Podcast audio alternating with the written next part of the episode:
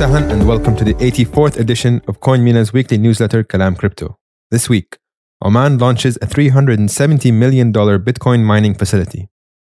The first spot Bitcoin ETF is approved in Europe, Ledger integrates PayPal, and a Bitcoiner could become Argentina's next president. All that and more, so let's dive into this week's letter and talk crypto. Lightning Round. The first Bitcoin spot ETF is approved in Europe. The ETF will trade under the ticker Bcoin, and Fidelity Digital Assets will handle the ETF's custodial duties. BitGo's valuation climbs to 1.75 billion. BitGo, the leading digital asset custodian and CoinMENA's custody partner, secured a $100 million Series C financing at a $1.7 billion valuation. Congratulations to the BitGo team on this achievement. Ledger Wallet launches PayPal integration. Ledger's new feature allows US customers to buy crypto using their linked PayPal account. The announcement comes one week after PayPal announced they are issuing their own stablecoin, PYUSD. Is Bitcoin coming to Argentina? Pro Bitcoin presidential candidate Javier Milei tops Argentina's primaries. Since 1980, Argentina had had an average annual inflation rate of more than 200%. Bitcoin fixes this. In local news, Oman launches a $370 million Bitcoin mining facility. Oman Sovereign Wealth Fund launches a 370 million hydro-cooled mining farm project in Salalah. This is Oman's second Bitcoin mining project.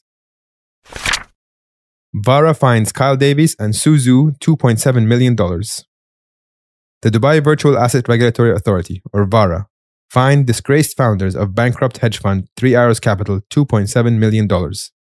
Additionally, Davies, Zhu, and co founder Mark Lam and OPNX CEO Leslie Lamb were fined 200,000 dirhams for not adhering to marketing, advertising, and promotional regulations.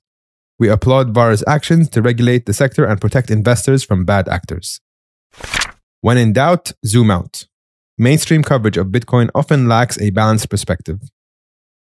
Throughout August, Bitcoin maintained stability at around $29,000, prompting headlines such as extreme apathy and exhaustion, or Bitcoin is boring, due to its lowest volatility since 2016.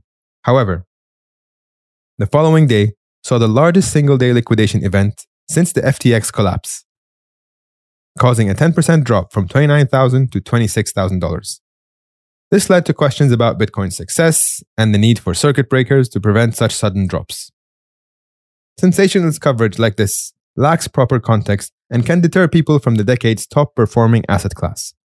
To provide some perspective, Bitcoin is still up 55% year to date, is up 136% in the past three years, and has a compound annual growth rate of 75% over the past decade. Next time you read headlines questioning whether Bitcoin has failed because of short term price volatility, remember to zoom out. Class of the Week. We launched our free learning platform, CoinMENA University, because crypto education is a key pillar for us at CoinMENA. Each week, we will include one article for you to explore or deepen your understanding of the topic. We hope you find this useful. This week's article is about mining cryptocurrencies.